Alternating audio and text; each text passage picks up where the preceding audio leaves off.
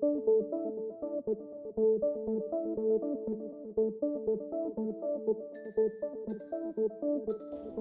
and welcome to the Hacked Off podcast. In today's episode, I have Nick Blundell with me. Um, Nick has been on the podcast before, but Nick, for the benefit of anyone who's listening who hasn't seen your previous episode, what is it that you do? Yes, so I work for a company called AppCheck, and we specialize in automated scanning for vulnerabilities in web applications.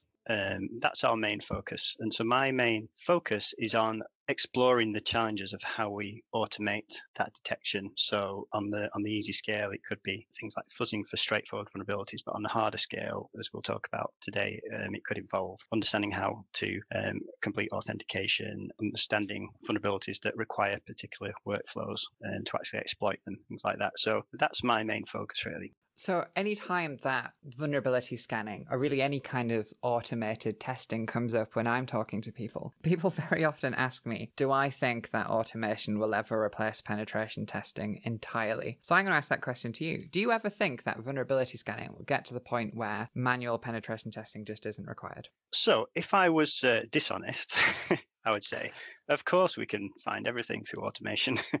You know, you, you point you point the a scanner at your targets and we'll find all the vulnerabilities. But we um, our background is in penetration testing. Uh, our origins are from penetration testing, and we know that um, that certain scenarios require human intuition to find those vulnerabilities. So what we try and do is realistically get as close as we can as possible to automating vulnerability detection, making sure that we're not missing, um, you know, those low hanging fruits, those those things that that we might need to make thousands of requests to to find those vulnerabilities, but we can find them quite easily. And so we don't want to miss any of those ones. And then it's just a question of how far can we push the automation to get as close as possible to penetration testing. But I would, I think I would, I always imagine that just like any, um, uh, like a, a, typical human computer challenge, um, we need intuition to do certain things. Some vulnerabilities are only actually vulnerabilities when you understand the context of that application yeah. that they arise in. And without that understanding, there's no way to say this is vulnerability or not. Um, whereas other vulnerabilities are more straightforward. There's a, a much simpler signature for saying this is vulnerable or this is not vulnerable. I think that's a, a big thing is that um, when I talk to people about automation, one of the things that I try and get across is the fact that that question, you know, do you ever think uh, automation will replace pen testers? Kind of, it's a leading question. It has bias in terms of it, it makes it sound like pen testers are the golden standard. The pen testers are what vulnerability scanners should be kind of aspiring to be like. And it's, it's obviously great to hear the fact that, you know, the app AppCheck team is, is founded with pen testers and you're really coming at it from that point of view. But for me, sometimes it's a little bit different. In terms of it's just like, you know what? Sometimes automation is actually better. And give, you know, my, my go to example there would be if you look at something like checking to see if a machine has all of its software updates installed. It's like, you don't want to pay a human to do that. It's incredibly inefficient when, you know, software could log in, could check the list of available patches versus this, the list of installed patches and could do that much more quickly. So I think, you know, when it comes to vulnerability scanning, sometimes people are coming at it from the wrong approach and you should use automation where automation is going to drive benefit and you should use humans where automation isn't. Yep, um, mean, it's definitely a synergy of those two. And um, I think we've discussed before this um, idea that what you ultimately want to get to is a point where you've eliminated the most mundane vulnerabilities from your systems and you're focusing all of your effort now with scanning and with manual pen testers to really find the hard to find stuff, the stuff that needs a real understanding of the application and real intuition. Um, and and it's that it's that progression from um, you know getting the basic level of security right and then continually increasing the coverage and the and the focus on that particular application ultimately with um, with manual pen testers looking at that and so they're not finding all that low level stuff that you really don't want to be uh, spending yeah too much money on. You don't want to report with, you know, thousands and thousands of cross-site scripting examples when there's some other, you know, code execution vulnerability lurking in there that requires a real deep understanding of the application. So this is where automation and manual pen testing works really well together. So for the audience who, you know, very likely, you know, they, they'll work in information security. They'll probably procure vulnerability scanning and pen testing services, but maybe they haven't thought very deeply about about how it works. How does the system go about finding vulnerabilities in a purely automated way? Yeah, so we imagine it as well when we're working on the the ideas and the, the software. Well, I personally always try and think of it as a from a manual pen testing point of view, where I think I need to know if I'm going to find vulnerabilities in this application, I need to know as much about the application as possible in terms of um, at practical level, knowing where the inputs go into the application. Um, but then further, I want to know if there are any particular workflows in the application that need to be that need to go through a particular sequence of events to trigger that particular um, piece of functionality. Like we always talk about a shopping cart process where it has a, a, defined start with choosing products and a defined end when you come to check out and pay for the product. And, and along the way, there's a sequence of definite sequence of things you need to do to complete that. So we want to know as much as possible about the application. So once we know the attack surface, which is what we call it, all the all the places where input goes, and this is disregarding repetition and duplication. So we don't want to know about every product on a on an application, a shopping application. We just want mm-hmm. to know about that there is a functionality that is a product, and that's a distinct piece of functionality from the rest of the application. So we talk about the reduction or refinement of the attack surface down to its logical attack surface, the actual the code execution paths of the application that we want to stimulate, and then we talk about running that through a process of detection vulnerabilities, which would involve at the at the most basic level um, we're fuzzing, so we're, we're passing um, payloads into the application to look for a particular response from the application that would signal there could be a vulnerability there. So it's it's it's a it's a case of enumerating the targets and then going through those targets and looking for vulnerabilities. And then as it, as you get to the harder scale, it's about understanding the workflows in the application and automating the workflows as much as you possibly can do within the scanner um, to find those vulnerabilities. So effectively, you're trying to program the scanner to interact with the application in the same way that a legitimate user would, so that you can find all of the functionality and then subject that functionality to testing. Is that it? Yeah, exactly. So if you were doing a, a pen test, then you might be faced with a, a massive application. At least it's massive uh, at face value. The mm-hmm. initial impression is that it's this has got a lot of pages, for example. Um, but when you start to explore the application, you'll find that there are actually distinct areas of interesting functionality. And so if your focus is um, drained on one part of that application, and, and over the time of your pen test, you don't actually you run out of time before you can cover the rest of the application or even discover the rest of the application, then you're going to miss vulnerabilities. So the scanner is trying to do the same thing. It's trying to be um, efficient in its enumeration of targets, and it's trying to avoid spending too much time on duplicate uh, scenarios so that it can get the best coverage possible.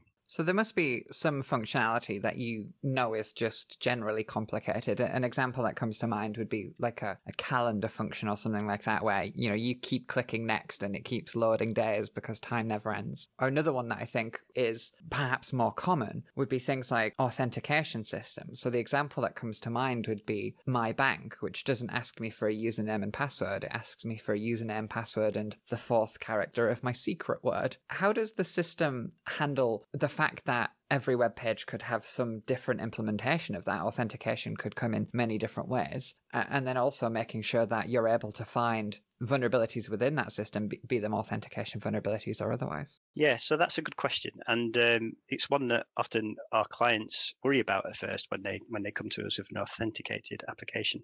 Initially, perhaps in a naive way, when I started looking at authentication, I my focus was on trying to generalize an algorithm for detecting um, how to complete authentication. And very soon I realized that from, like I said, we do our we do research, um, vulnerability research, and we're in contact with lots of real life examples of applications. And when you move away from the textbooks of how to find vulnerabilities and how to how authentication works to the real world, you find there's lots of variation uh, and things that you just wouldn't have expected. And so we've moved now to um, a scripted approach where we just make it as easy as possible for people to write a script that describes that tells the scanner how to complete the authentication through their browser. So it, which is literally like saying, go to this login page, and um, fill in the username with this value, fill in the password with this value, click login, and then um, wait until you've seen some information. And and on top of, so we call this a Go script, um, but it's it's basically a simple way to tell the scanner how to get through a particular flow in an application that doesn't need much programmer insight. It's it's pretty much tell it what to do,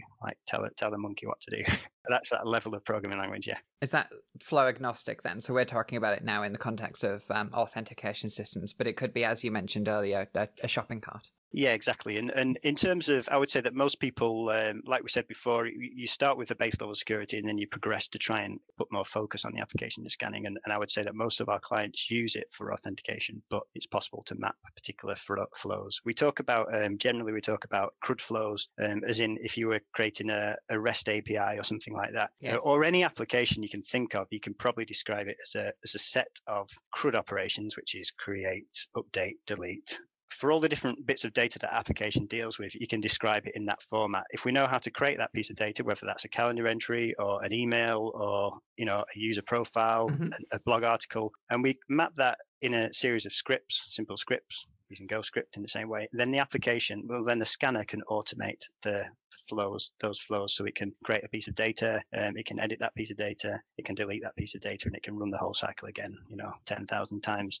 There are certain protections in applications where things like um, cross-site request forgery tokens. So when you're doing a particular workflow in an application, one thing that you'll quickly realize will stop you in your tracks when you're trying to automate it is that the application might be generating tokens per request. So when you're submitting a form, it'll create a new token. And if, if when you try and replay the next part of the flow with the, the token that you captured in the first pass, mm-hmm. it just will get rejected. So by automating flows in this way, it kind of sidesteps those kind of issues where each sequence of those requests in that flow to buy a product on a, on a shopping site or whatever it is, um, they, they're unique values that need to be created and validated correctly each time. So we use the scripting stuff to get around those problems. But generally, most people use it for authentication. And it also means we don't need to worry about what kind of authentication it's using, whether it's, you know, it could be OAuth, it could be some other single sign-on thing, it could be a standard um, login form. Um, but we don't need to worry about that because we just run it through a script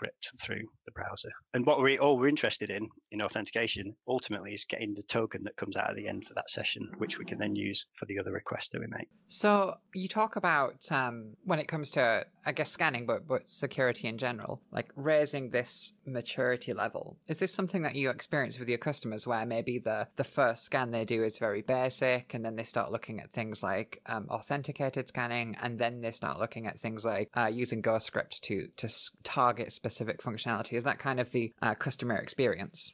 Yeah, that's right. So we might say somebody, you know, run an unauthenticated scan and see what you get back. And then based on the results, you might, you might either have a load of work to go back to the development team to fix a load of vulnerabilities, um, or you might find this there's not very much found there. So then we would suggest running an authenticated scan, and perhaps not with an admin user, because likely most applications an admin user can do lots of stuff anyway, and potentially dangerous stuff, and that's that's part of the feature of the application. So long as it's only the admin user that can do that, uh, but we would recommend running it with like typical, you know, general privileged users, you know, low privileged accounts, self-registered users. Yeah, exactly. And then we would build up, and then and then if we we might suggest that you know there's this other stuff we can map flows out in the application. You've we notice you've got a particular um, part of that functionality that we wouldn't be able to um, determine just with automation alone without a little bit more help in terms of a script that describes how to get through that flow. Once we have the script, and by script, I, I, like I said before, I just mean a simple go here, do this, click this, type this. Yeah that's enough information for the scanner to automate all of the requests that that will involve at the lower level, it's the, the HTTP requests or possibly WebSocket requests and things like that. Once it has, once it knows how to replay a flow, um, it can do that over and over again, and we can look for vulnerabilities in those and, and further enumerate the attack surface that we might not have seen without that flow. So, when it comes to authentication, one of the things that I think I often see get missed through um, vulnerability scanning, certainly like you, you, mentioned earlier, for some customers, the, the right thing to do is is have vulnerability scanning, and then once everything's been cleaned up, like then look at getting pen testing. So you're not paying expensive consultants for finding things that you could have found more cost efficiently. One of the things that that I always kind of almost look for, almost target, because I know that scanners are, are, are, weak at finding it, is vulnerabilities like uh, broken object level access access and insecure direct object reference. How does the scanner handle those kinds of vulnerabilities where information might be exposed that is confidential? How is the scanner supposed to know that that is confidential? Yeah, that's a great question, and it's one that people need to ask more. I always enjoy it when people ask that question. This is a good example where I said earlier that um, understanding the context of an application is important for identifying something as being a vulnerability or not. So, um, what you mentioned was, yeah, directly accessing um, objects that should otherwise not be accessed by that user or even by an unauthenticated user. Now, the, the interesting part with this is that if you consider an application that is a public blog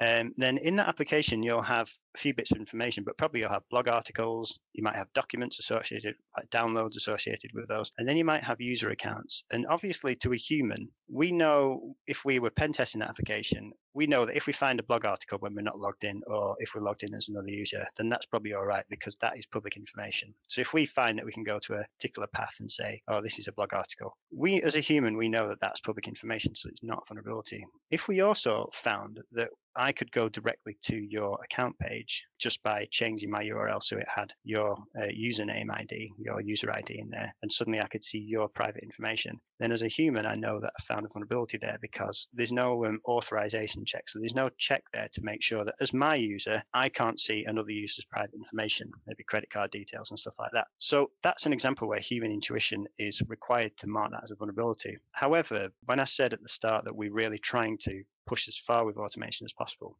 When we talked about the flows before, uh, the idea that we could map out a flow in the application, with just by adding simple annotation to those flows, it's possible to say that this data that we access on this flow should not be accessed other than by this user or, or potentially by an unauthenticated user. And again, it's just a little bit more information for the scanner so that it knows that this data that it's seeing as this user when it's scanning should not be seen by another user. There are cases where there are very strong signatures like credit card details. Uh, you wouldn't usually expect those to be viewed by other users. And also, we see we we have some checks like for GDPR stuff where sometimes when we're scanning, uh, we get some data back and we find that there is information in there like people's email addresses and stuff like that and we can flag that as being potentially vulnerable as you know that data shouldn't be getting disclosed again it's i won't say that a scanner can completely do that. But I would say that by extending this idea of mapping out flows, giving the scanner just a little bit more information about what could be potentially sensitive, if it's not got a very strong signature, if it's not completely obvious, otherwise, just say if, if a user, so for example, if I had a flow um, that created a new user account, um, then I would be able to say in that flow, when I create a new, new, user account, this data that we can see when we view that, when we when we look at the view step of that flow, is um, sensitive, and nobody else should be able to see that other than me or you know maybe somebody else who's logged in. Even depends on the application. Then if we replay that flow, or just directly try and access some of that data outside of the flow, outside of that session as another user or as an unauthenticated user. If we see that same data, we can say this looks like it's vulnerable. But yeah, that's a great question. And it's it's one, like I said, you with your pen testing background will focus on these things because you know that these are the things that are hard to automate, like you said. And um, it's because we need that intuition. We need the we need to understand the context of the application to say either this data should be visible to anyone or it shouldn't be visible to anybody. It's private. Are there other issues like that then when it comes to authentication in general? I, I, guess maybe we should start a little bit back from that. Like, what kind of issues do you come across in authentication systems? Yeah, I thought it'd be interesting to go over some of these because some of them are more obvious than others. And so I'll, I'll just explain a few different things that can go wrong yeah. with authentication to give people an idea. Uh, pen testers will be familiar with um, probably most of these, um, but clients may not be. So, what might be interesting to start with the most obvious things that can go wrong and then build up. And the most obvious thing that can go wrong with authentication is if you don't have a secure connection. You don't see that too much nowadays, but sometimes on um, maybe test applications or, or uh, you know some some systems include an authentication form where you submit credentials and you notice that going over plain text, so it's not going over an encrypted channel. It's not using SSL, like HTTPS we, we definitely see that on internal applications where customers have kind of accepted that risk of, well, it's only people in our network who can see it. Yeah, which sounds scary to hear. Uh, yeah, because yeah, it's one of those things where it's it's much easier to intercept network messages than people often realize, um, and that's uh, the most basic level that could just be because it's like a Wi-Fi network, which is fairly easy to intercept that plain text data. But even on a on a wired network, it's uh, there are many techniques for channeling that data to an attacker. So yeah, that's that's one of the the most obvious ways where things can go wrong. Yeah, you don't see it as much on the outside world now, but um, as Holly said, internally, yeah, I imagine there's lots of this on internal kind of office, you know, back office systems, and you know, yeah. and that's yeah. So yeah, make sure they're secure. I mean, on top of that as well, um, sometimes if they are using a secure connection, then it might be the case that it's not a very well configured secure connection. It might not um, use a signed certificate, and it might be possible for a, um, an attacker in a similar way to man in the middle the credentials going over the connection and supply just their own certificate. So they would intercept it in the same way. And if the if the client is used to always clicking that box that says, "Do you trust this certificate?" then they'll click it the same when a bad guy intercepts it as when they don't do. So yeah. it's possible to steal the credentials like that.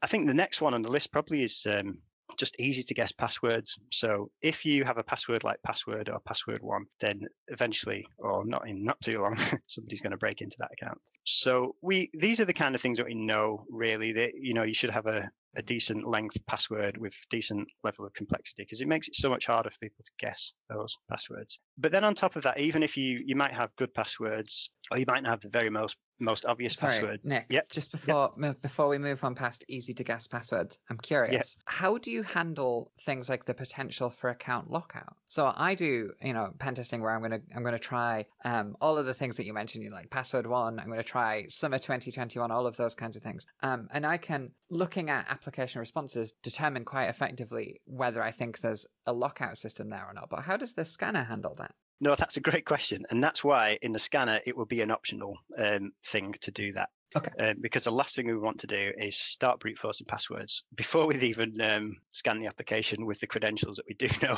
and then lock it, lock out an account. Um, so yeah, that's a great, a great point, great question. Um, we'd make that optional, so we'd have an option that says, "Do you want to brute force uh, passwords?" And if the client is happy based on their knowledge of the application to do that, then it's a good way for finding those simple passwords. But yeah, you absolutely don't want to lock yourself out in the scanner by doing it, you know, by default, I guess. Yeah. Yeah, and it's another one where um, you know pen testing is good at looking at those kind of things. I'd counter that, and what I'd counter that with is sometimes with engagements with customers, we have maybe discovered the fact that their response to certain attacks is maybe inadequate. Um, I can think of a customer that I worked with last year where during an engagement, we we came to the point of discovering that they effectively could not detect when brute force attacks were taking place. I'm sure the technology could, just nobody was paying attention to. So we we ended up running a brute force attack attack for four and a half days before we, we successfully gained access. And that that was wonderful and, we, we broke the perimeter and it's a great vulnerability. But I think with many, many pen tests being so time limited, you know, it, it could be, be easy to imagine that you wouldn't give that function that focus. Whereas one of the benefits, of course, of scanning is, well, it doesn't matter, right? It's not like a human sitting there doing things. So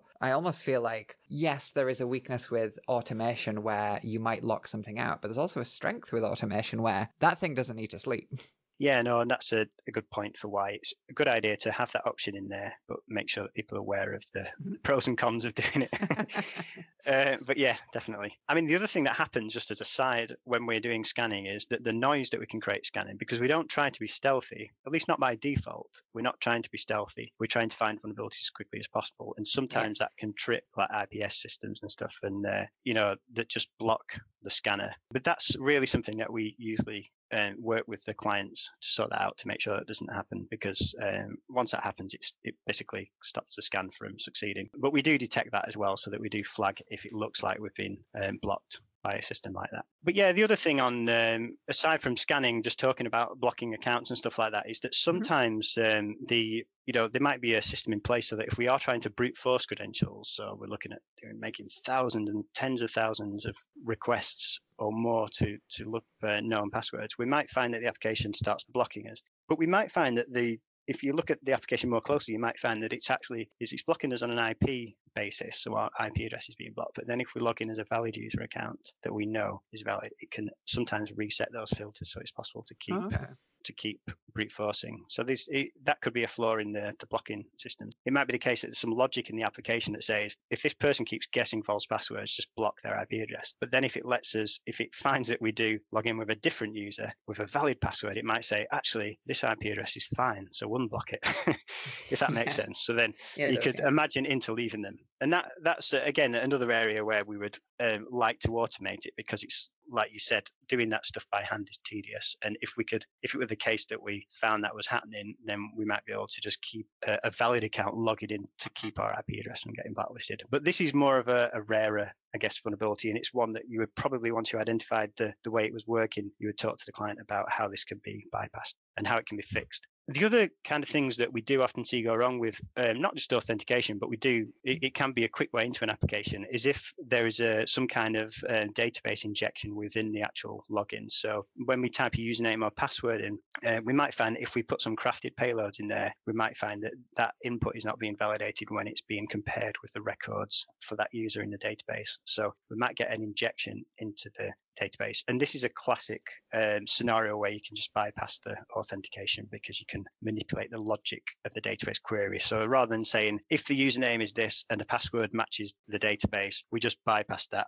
with SQ, uh, some kind of SQL or no SQL injection that says no, just just or tree, you know, or one equals one kind of thing. We just say log yeah. us straight in regardless of the password. So that's another common thing that we see go wrong Another thing that can happen, and we see occasionally, is just having weak session tokens. So, just to explain what a session token is, if are aware, um, when you log into an application, it's not usually the case that every request you make back to that application, supposing I've logged into my banking application or Facebook or whatever it is, um, I don't need to keep posting my credentials, and my browser doesn't need to keep posting the credentials. What happens is the first time you log in, you'll be issued through one of many different um, mechanisms. You'll be ultimately issued with a token, and it's the token that you just pass back in each request request to the application. So it knows it's your session token and it knows who you are because you logged in and it issued with that token. And the whole premise of the session token is that it, it shouldn't be guessable. It should be something that is random and somebody can just pull it out of the air and guess it. Otherwise, they would effectively have taken over your session. So the session token is issued when you log in with your credentials if you put valid credentials in. But there are certain vulnerabilities that can rise. And common examples of this are one that I've seen quite a few times really over my time testing is just where you have a time-based token. So you might find that when you log in, you get this, uh, it looks like a random number, but it's some sort of timestamp. And, and just to, as rather than generate generating a, a, truly random ID for each user when they log in. Um, somebody must have through oversight, they just thought, well, we'll just take the time that you're logged in because that's going to be fairly unique for each user, you know, down to the nanosecond or whatever, whatever it is, and they'll just use that as the session ID. But the problem is, once an attacker's realised that's what's going on, the search space for a valid session of somebody that's logged in recently is very, very easy to find. So if you have a, a session token that's based on time in some way, sometimes you might find a username is appended to the timestamp or something like that. But this is a weak token and it can be easily compromised. I've seen, and then I've seen a, a variation on that as well, where the the developer had used the system uptime instead of the the current time, um, which is bad if the server ever reboots and then it's very close to zero. Oh, okay. Yeah, yeah. so all those kind of things, they make it much easier to find a vulnerability. If it's just a random long number, it's going to be pretty hard for somebody to guess it. It's going to take them a lot of attempts, and it's pretty easy to do. The other thing that sometimes happens with session tokens is um, you might find that um, some applications have, I don't see it so much now, but to save people logging in over and over again with their credentials every time it expires, they have like a remember me feature. And when you t- tick the box that says remember me, it just keeps you logged in for a bit longer. And it might give you a different token. And you might find that the normal session token is a random generated, pretty hard to guess value. But you might find the remember me cookie that's being used as an alternative for the authenticated session is much easier to guess. And um, so they, there could be a weakness introduced there as well. So I think whenever you've whenever you've got um, multiple alternative session tokens that are being used by an application, then you need to look at all of them to make sure that one of them is not weak, because that would um, let you in. Another one that probably Holly, I imagine, has spent a lot of time looking at these things. But when you look at authentication, you might find that the authentication itself, the checking credentials, is really good and it does everything it's supposed to do. It's got good tokens. But then you go on over and look at the other page, it says forgotten password. Oh yeah. yeah. Do you think, supposing um, I forgot my password, how do I reset the password? Because if I can find a way to do that as an attacker, I don't need to know the original password if there's a flaw in this side of it. So the other side of the authentication is the forgotten password feature. And we all need a forgotten password feature because people always forget their passwords. the forgotten password feature, well, the, they often work in similar ways, but it's common that you um, you might find that there's a place in there where you can put your email address, and it says put your the valid email address of your account in here and click submit, and we'll send you a password reset email that tells you how to um, find your password again. There are a few things that can go wrong here. One is that um, I don't see it so much now, but sometimes it's possible that when they're forming the email that's sending that email, that they're just taking the input you supply in that field for the email address and they just bang it straight into an email. And what can happen there is if you then um, you can delimit um, the email and add an extra email onto the end, maybe the attacker's email. So usually that's used using a semicolon or something like that. So if I put the email address of the victim that I want to get their password reset for. And I know it's going to send an email to them, but I want it to send the email to me that tells me how to reset their password. So I put a colon on the end of their email and put my email address in the end, and the and the email gets sent out to both email addresses, which is a really it's a nice example of um, you know these these kind of uh, yeah, it's it's a weird kind of attack that can be for developers not to even consider.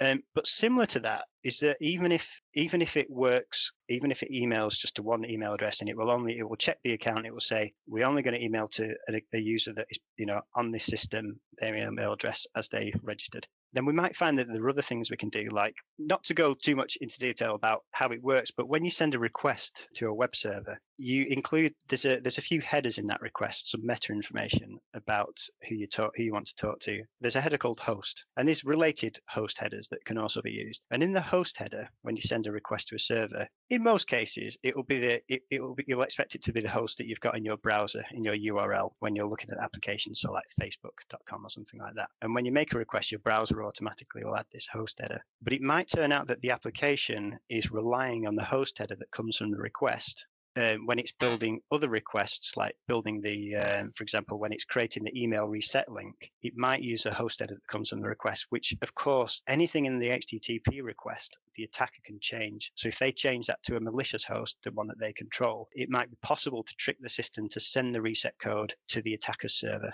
for that user. So that's a nice little trick that can sometimes be used to steal these password reset tokens. And as soon as we've got that token to reset the password, we just need to follow that link or put that token in somewhere and we can change the credentials for that user and take over their account.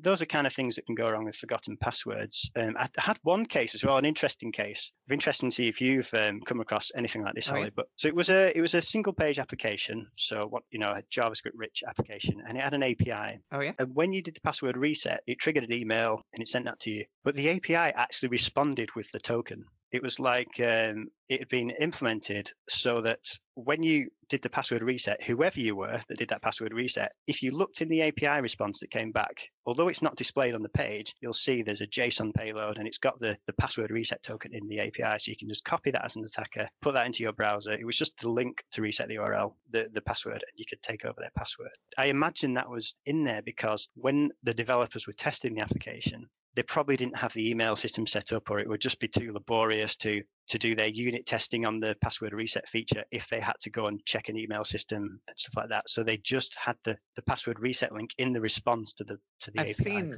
um, yeah. I've seen that kind of issue uh, where organizations are trying to um, automate their um, testing so it's it's not necessarily that like it was a test feature that was put in there and then forgotten about. It's like it's in there intentionally so that they can automate through that step, so they don't have to write automation code that that um, reads an email. And I guess it's one of those things where it's just like you know the the developer have got their make it work hat on as opposed to make it secure hat. It, it's you know you can you can understand where it comes from when when the the context of what you're looking at is quite restricted. Yeah, and it's one of those examples too where it'd be difficult. I mean, we've got signature checks for stuff like that now in the scanner, but it's still difficult to know if it's if it varies from that strong signature. It would need human intuition probably to know that that's actually the token coming back from it. Yeah you know, it could just be saying, well done, we've done it, or, you know, but actually to include the token in there is where the, the boundary between it being fundable and not fundable. But yeah, that was interesting. And that was interesting with that one is that I later, after finding that, I went to look at the documentation for the API and it was also documented to return the um, the token. So it had been completely overlooked as a vulnerability. Like you said, probably because they were focusing on work. I've got screenshots of that, but obviously I can't share those.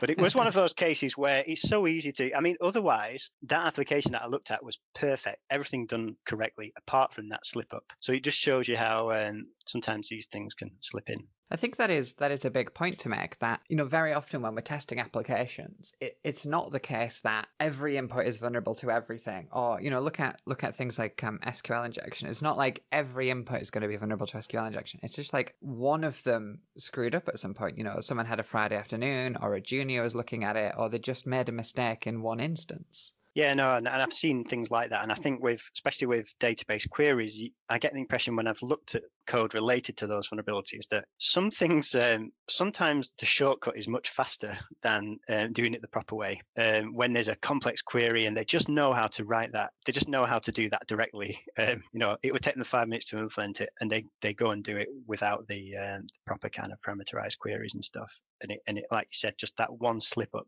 opens the whole application up to uh, data, you know, the data being stolen and stuff. So but this is why this is why we, we're doing this i guess. This is why we're talking because we we want to get people as close as possible to you know they get rid of all the, the more obvious stuff and then we just find these little instances and they fix those and then it makes the whole thing more secure and also testing regularly you know because when new functionality is added to an application that's where something that was otherwise pretty secure you know there's been a maybe a new person doing the code or they, they're not too familiar with how the different parts of the system interconnect and, and so they make the wrong assumptions and suddenly a vulnerability gets introduced. Yeah or sometimes sometimes things just change don't they? It's like they're um they're focusing on a dif- different feature they make a change to enable that feature and it causes a weakness elsewhere. Yeah well, that was my, my other theory for that API disclosure of the reset token, the password reset token, was that this could be a dual purpose API that is also used internally by another system that it does a reset and it takes that link from the response and it sends the email out. And that might explain why the API does that. But then it just yeah. happened that that also got exposed to the public. You talk about um, systems being changed as well. I've had it before with customers on pen tests where we've uh, done a pen test for them and they have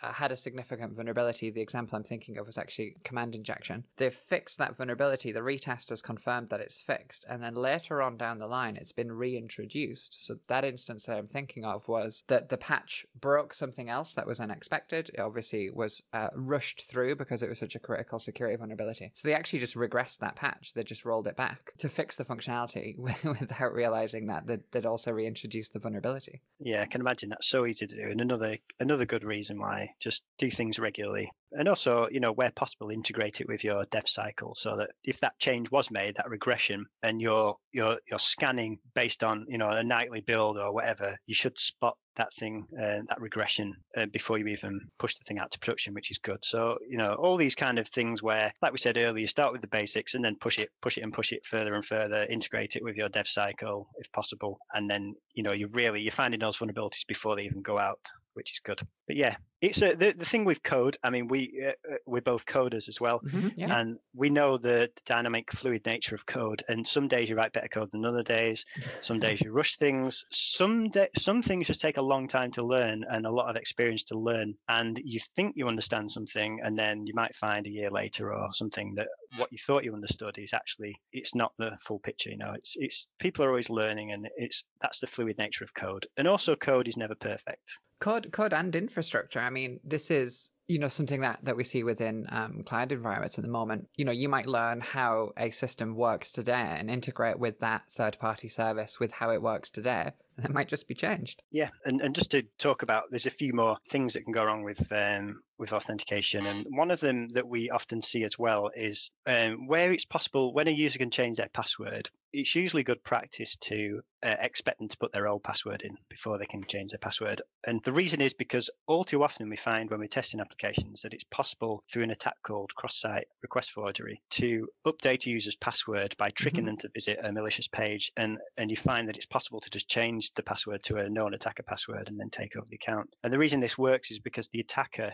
can trigger a request within the, the victim user's session from outside from a from a different web page. It's easy enough to do, and it just it sends a request. It doesn't need to know the old password, so it just sets it to the new password that the attacker controls. And those kind of um, those kind of things happen. And related to that as well, that we sometimes see is that mm-hmm. if you if you log into an application and you go to change your password, you might notice something strange, like when you you're logged into the application already, so you would expect the application knows who you are without you having to tell it again who you are. And as a pen tester, whenever you see a request being made to do something, especially to change someone's password, that also has a user ID in that request of the of the of my user of me, and then I wonder why it doesn't already know that because I'm already logged in. It should know that ID, and I might find if I change that ID when I'm resetting my own password to another user's ID, it might complete the password change, but as a different yeah. user. So we switch, we tamper the we tamper the username or user ID in that request and we can change somebody else's password. So those are kind of things that we sometimes see. One thing on uh, cross-site request forgery, I mentioned earlier that as a pen tester, I specifically target uh, vulnerabilities that I know that scanners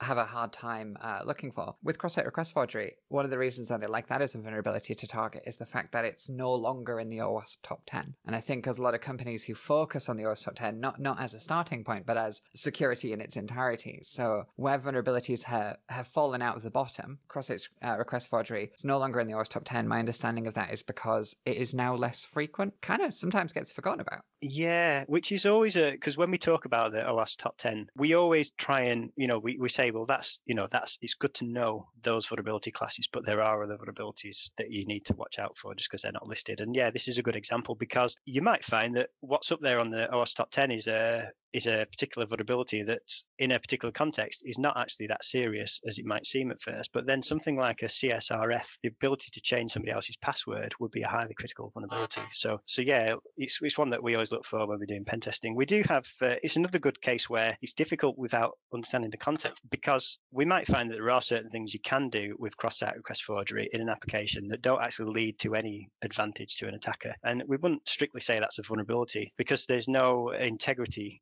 lost there. But when it's changing a password, then it is clearly a vulnerability. This is a, a really good point actually, because we struggle with that very often within within pen testing reports. Because the, the way that I tend to describe that within reports is cross-site request forgery in non-sensitive function, and try and try and make that distinction. But sometimes you could have you know a single application that has you know two issues highlighted, one that's like informational and one that's high because it leads to account takeover. Because we might still want to report that functionality or the application in its entirety lacks cross-site request forgery because it could be a sign of, you know, they're not following best practices. Yeah, and it's usually easy to avoid them, I guess across the board if done at like a framework level i guess or something yeah. like that it's yeah so it's yeah and, and, another place we often see that you've probably seen the same is where you have there are certain things that you can do like voting you know rating products and you know deleting things maybe even deleting user accounts where because it's seen as such a a simple action that there's no check of a cross-site request forgery token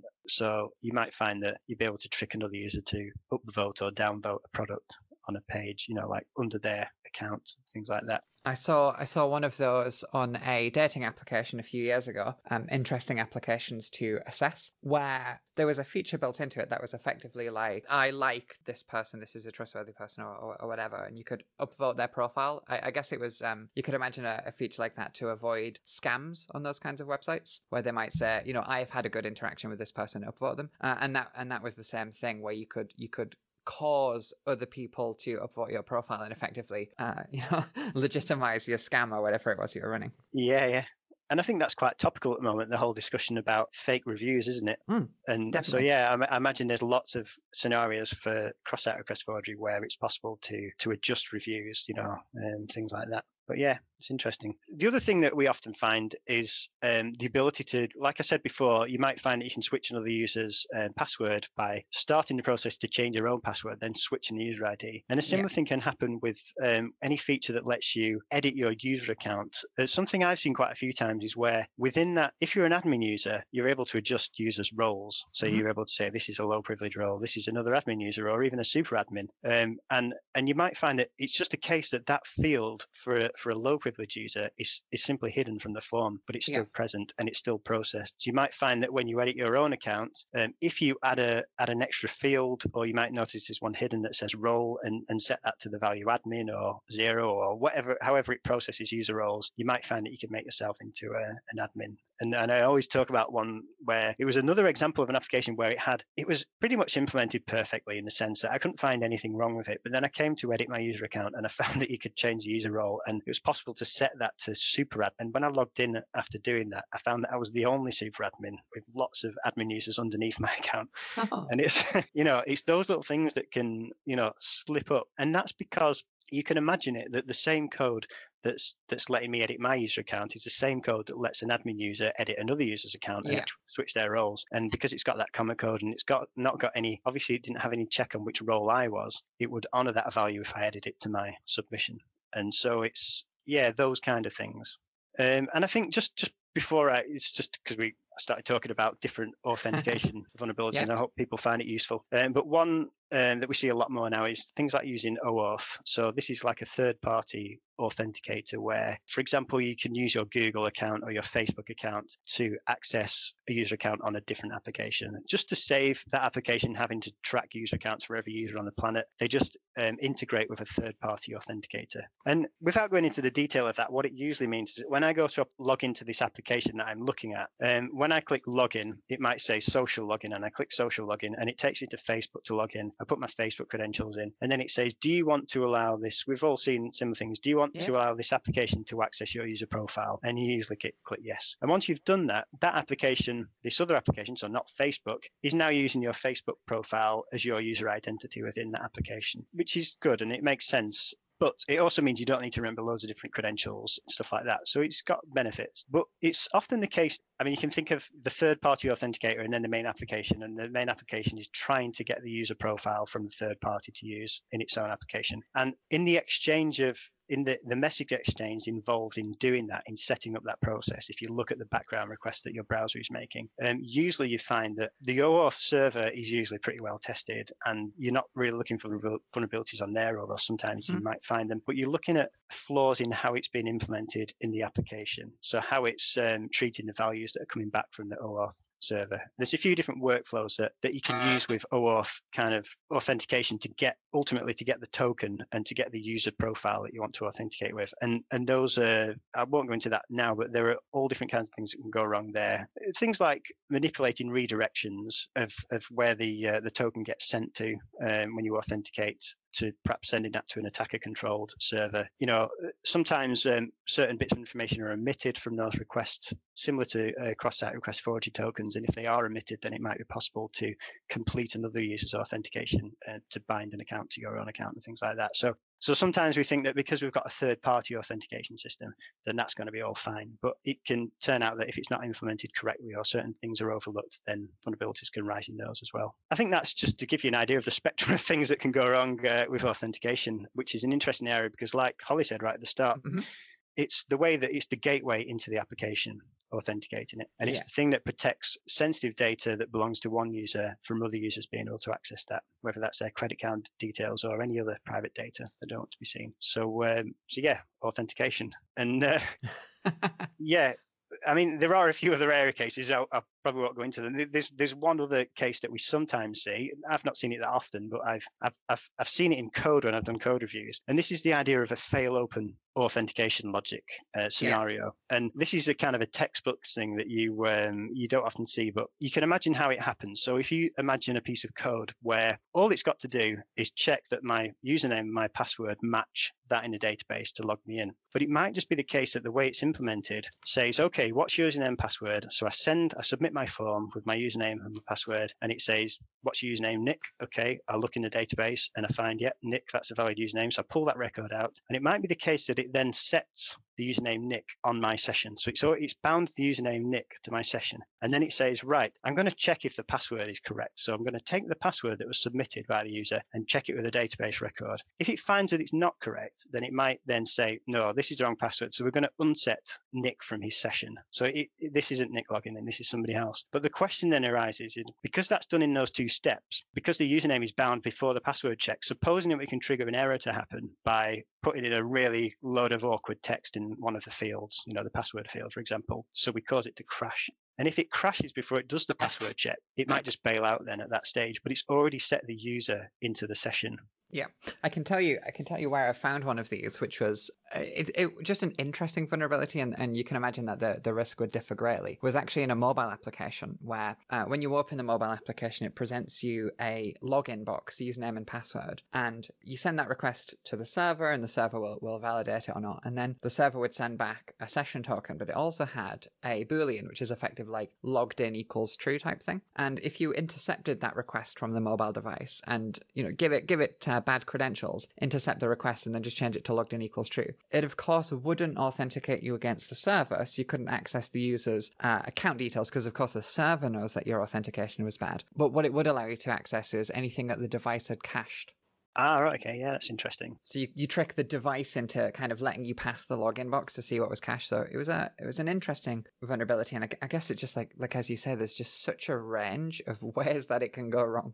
Yeah, no, and it reminds me of the things that can happen with two-factor authentication, which is where you know we say two-factor authentication is good because having two secrets um, and preferably one on a different device that proves mm-hmm. that you own a you know a particular device is useful. But it can happen in that case where if you imagine how somebody might implement a two-factor authentication scheme, so they take your username and password and they validate that and say, are you Nick and is your password one two three? And if that's true, then it says good, you've passed that stage, and now I'm going to do the two-factor check. I'm going to say right, what's Nick get Nick's token generator or whatever and generate a token and check that he knows that token. But it might be the case that whether I pass that next test or not, my session has already been effectively authenticated in the first step. The cookie that I got then, although if I follow the process to the browser, it might redirect me and say, sorry, you failed the two-factor test. Mm-hmm. It might actually turn out that if I just skip that part and, and just go straight to my main pages that I'm logged in as that user. So it, it, turns out that you know the two-factor part is is only done superficially.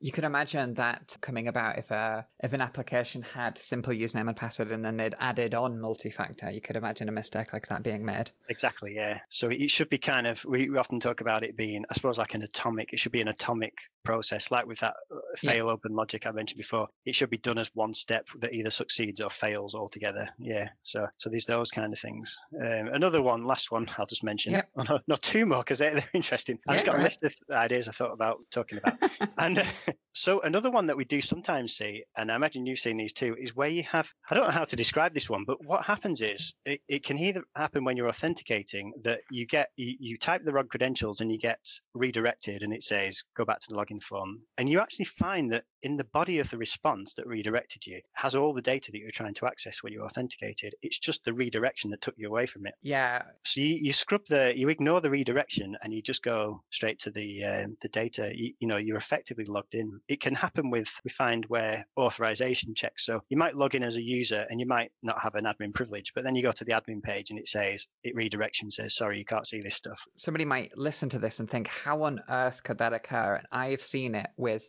PHP, for example, where a redirect in PHP just sets the location header, but then the rest of the code will continue to be processed. So you would effectively need to redirect and then exit or something similar so that the no further processing is is um is done. Yeah, I've definitely seen that in PHP applications yeah, so it's another example of the weird things that can happen, and yeah, it's it's it's all interesting stuff. The other one, the last one I'll mention, is um, sometimes you might have um, a perfect system otherwise, and you might find that you've got cross-site scripting on the login form, which might mean that you can send them onto the login form of their application with a payload, cross-site scripting payload, which I'll just explain, just means that the attacker is able to inject a script on the page. And what they can do in that scenario is at that stage, they've not logged in, they've not got a session um, that's created, and, and they might only find cross-site scripting vulnerability on the login page. Perhaps as a, sometimes you see it as an error message in the login page that you can reflect the error message from the URL back in the page. So the attacker might then be able to send you a link to log into your bank, for example,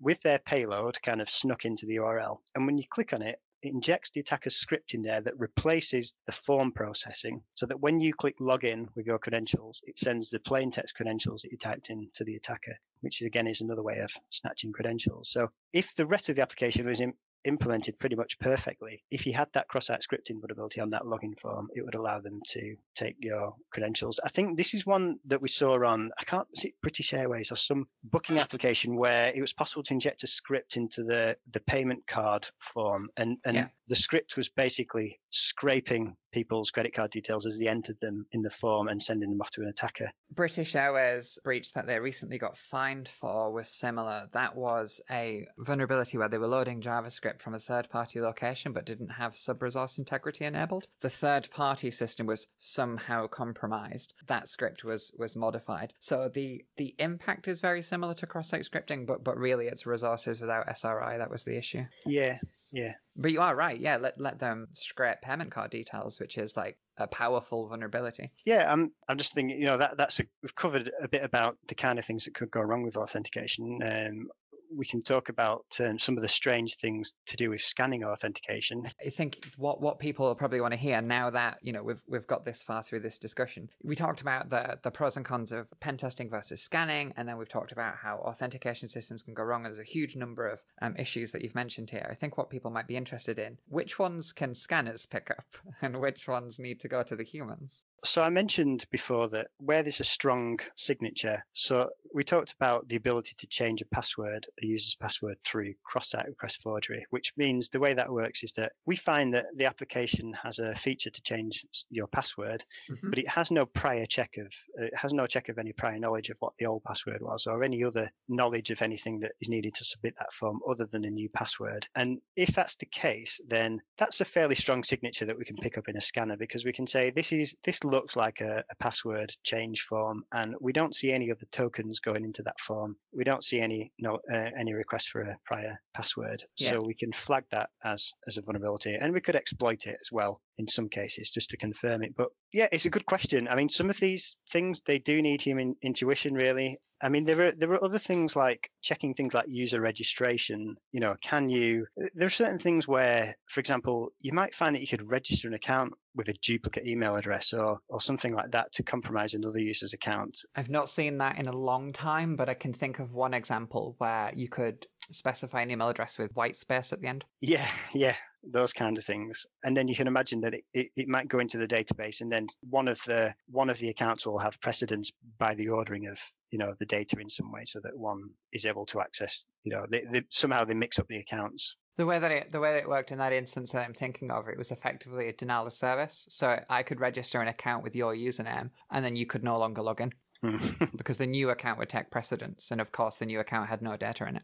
Yeah, but no, in terms of finding authentication vulnerabilities, I'd say generally this is an area where we can find some stuff, and that's based on strong signatures. And that's a, an area where, if I was a pen tester, or if you were, you know, wanting to get your application tested, you would really want a pen tester to look at your authentication flows and you know the the whole thing together. You know, the the password uh, reset stuff. You know, anything else in there, uh, the the two factor stuff. If there's any OAuth stuff, you know, in there, you'd probably want a manual pen tester to look at that stuff we do detect stuff, but I'll, I'll, it's it's based on signatures and things like that. So, and it is an area where, like I said, with the flows, by mapping out an authentication flow, it's possible that we could annotate it and to tie those together in the scanner to help find certain vulnerabilities. I mean, what a simple example of one that we can do by mapping an authentication flow is that mm-hmm. if we if we not only map the, the way that we log into the application, but also how we log out of the application, um, then the scanner can do things like it can analyze the, the login process and say, I can log in as this user and then I log out as that user. But then it can do stuff like checking if did the system actually invalidate the session or not, or is that session still live?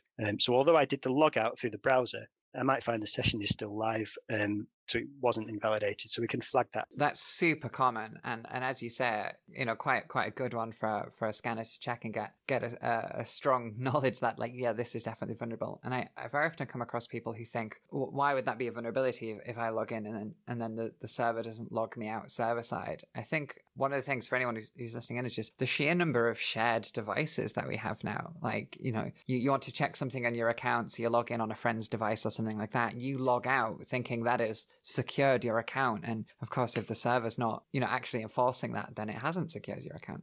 Yeah, yeah. I mean, most people would assume that when they click log out, that their yeah. session is now invalid. Yeah. A very common issue in my experience. Yeah, but yeah, this is a an area. So my two main focuses in on in the research side of of mm-hmm. um, of scanning is in you know one is in authentication. Not not only not detecting vulnerabilities, but even authentication itself is a challenge. Um, so when we look at scanning an application, if we're if we're doing an authenticated scan, then there are lots of things that can go wrong in terms of scanning it. We could easily get kicked out of our session I talk about them as session killers. So mm-hmm.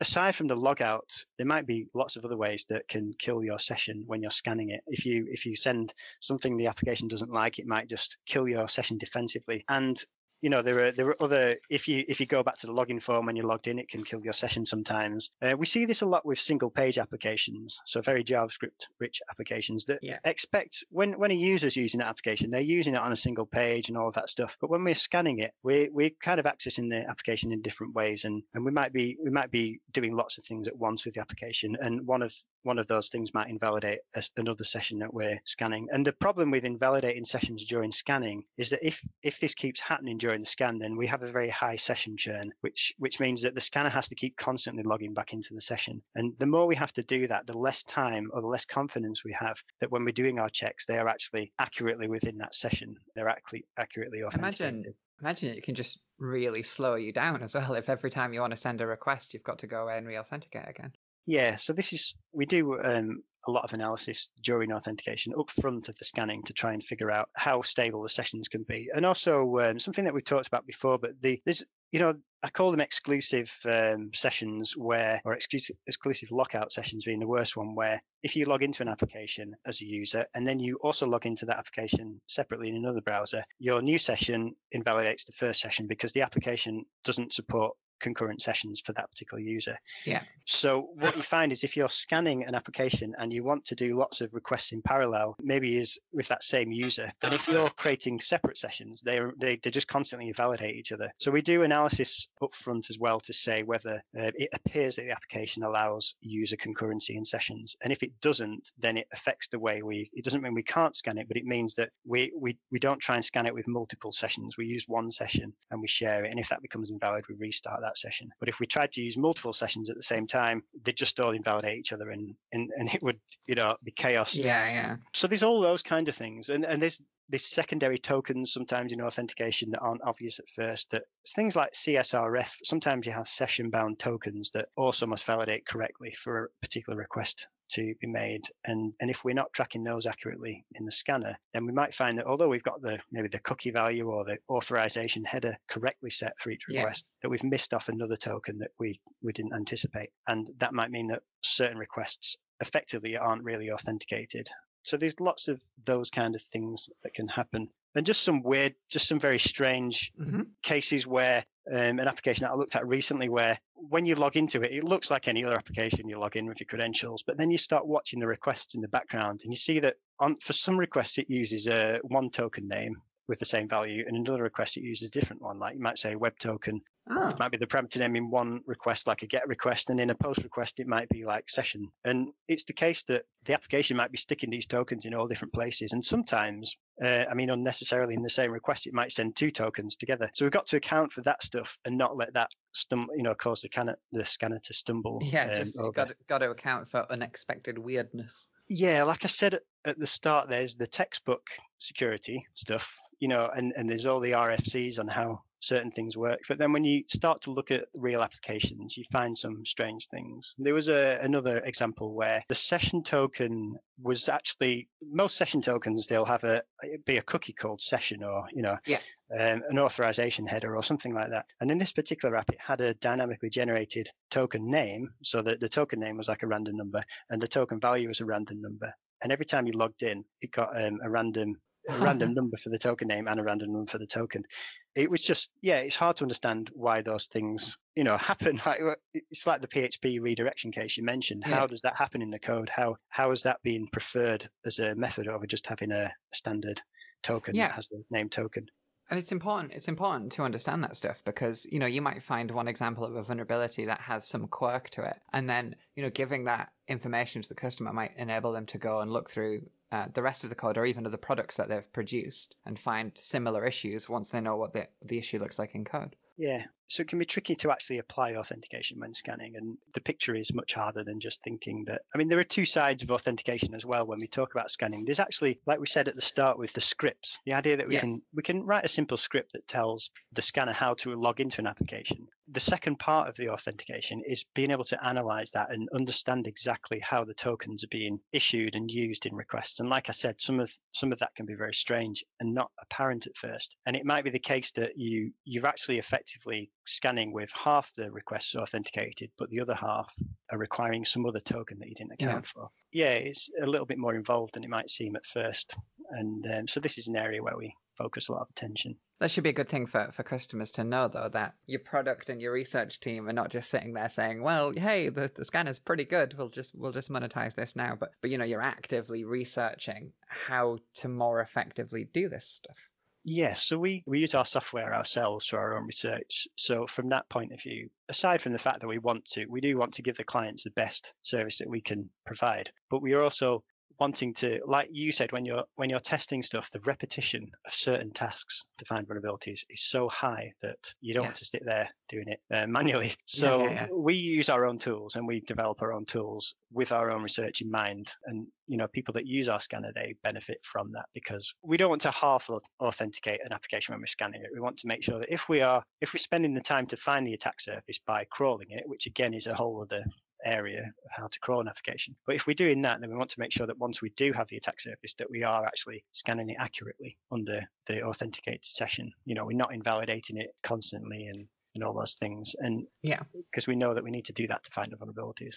But we but we do say that it's not easy. It's not easy It- to do it- those. honestly, Take- it's just it's great that the the company is so transparent about that, and it's not you're not selling a security magic box. It's like, hey, this is the problem space. This is what we're doing, and this is why we've had the success that we've had. Yeah, I like to think so. We yeah, we we're in it to find the vulnerabilities, you know, in the things, the systems Yeah. that we research, and also in the clients that use the software. So we we genuinely are interested in pushing it as far as we can, and we do okay. Um, you know, we've done okay in certain areas, but we know that there are other areas where we really, you know, we're really trying to push it, the automation side. Yeah, yeah. Well, Nick, thank you very much for coming on the podcast. If people want to find out more about the work that you do, where can they go to find out more? So if you come to our website, uh, which will probably be linked, I think, but Definitely will be linked. Yeah, and you can find out more about us there. We do um, we do regular webinars and things as well. So on certain topics, um, so it might be a topic on authentication or particular vulnerabilities. So you can come along and see those. They're free for anyone that's to sign up for them, and it's it's usually devel delivered by one of our technical teams. So it's it's a technical discussion aimed at you know giving real insight into the nature of vulnerabilities and and all all the things related. You know, so have a look out for those and sign up. Come along and join us if you want to find out more stuff. Nick, thanks for being on. No, thank you very much, Holly.